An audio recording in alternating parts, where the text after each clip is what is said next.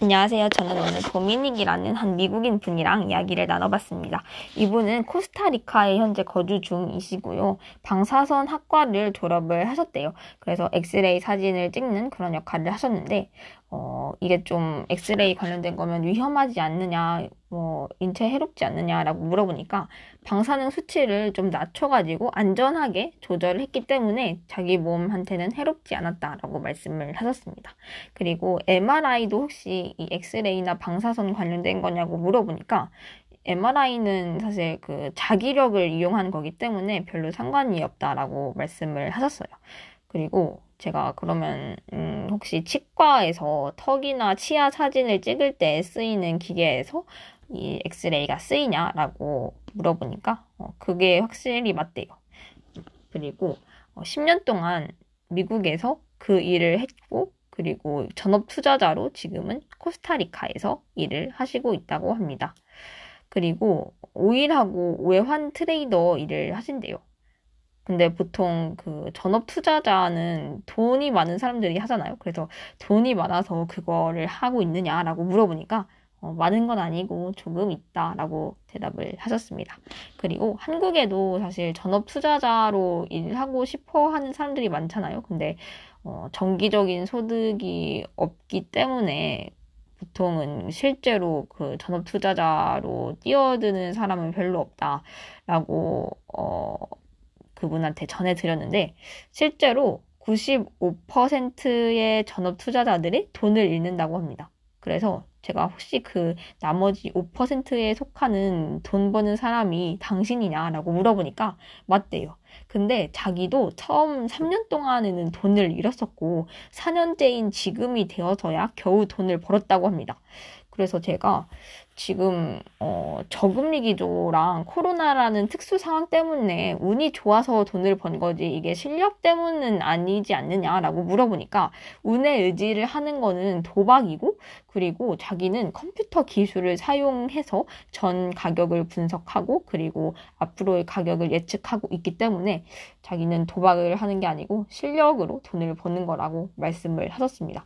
그리고 오일 가격을 예측을 하는 게 좀 중동 정치하고 관련되어 있기 때문에 어렵지 않느냐라고 물어보니까 그렇기도 하고 아니기도 하다라고 조금 애매모호하게 말씀을 하셨습니다.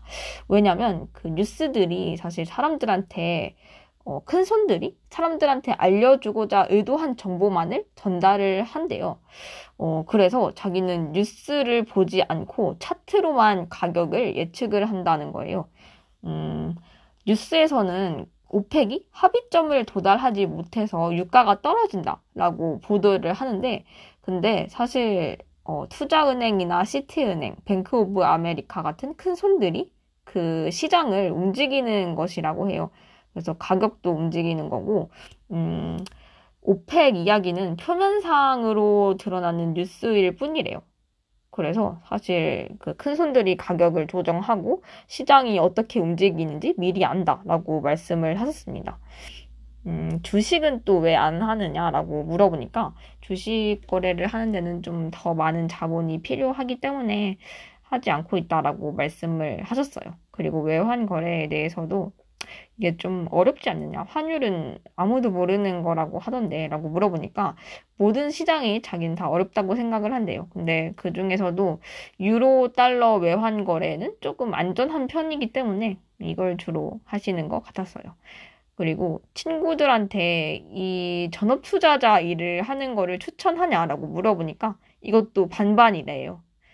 왜냐면 대부분의 사람은 처음에는 돈을 잃기 때문에 비추천하고, 음, 그리고, 어, 추천하는 이유는 돈 버는데 한계가 없기 때문에 추천한대요. 그래서 반반이다 라고 말씀을 하셨고, 그리고 자기도 처음에는 돈을 잃었지만 자기 자신에 대한 믿음이 있었기 때문에 포기하지 않고서 계속 도전했다 라고 말씀을 하셨습니다. 그리고 거래하는 것 자체가 심리학이기 때문에 사람 마음을 이해하는 게 굉장히 중요하대요. 그리고 나중에 혹시 방사선사가 되어서 미국으로 다시 돌아갈 생각이 있느냐라고 물어보니까 자기는 그 방사선사 일을 굉장히 싫어했대요. 왜냐면 자기는 사람들을 돕고 싶었는데 방사선사는 그냥 5분에 한 명씩 기계적으로 환자의 방사선 사진을 찍어야 했대요. 그래서 아픈 환자들이 있어도 만약에 막, 아, 저 심장 흉부 쪽이 조금 아파요. 라고 말을 하는 환자들이 있어도 이 목소리를 들어줄 여유도 없이 제한된 시간 내에 이 사진 찍는 일만 반복해야 했기 때문에, 음, 별로, 어, 즐길 수 있는 일이 아니었다고 합니다. 음, 결국에는 사람을 돕기보다는 비즈니스적인 일이었기 때문에, 음, 별로 그 일을 다시 하고 싶지 않다라고 말씀을 하셨고, 그리고 코스타리카는 굉장히 평온해서 살기 좋다라고도 말씀을 하셨어요. 그래서 저는 굉장히 이분하고 잘 어울리는 직업이다라고 좀 생각이 들더라고요. 그래서 이분의 성공 투자를 기원하면서, 어, 오늘은 이상으로 마치겠습니다. 저는 다음 기회에 또 뵙도록 할게요.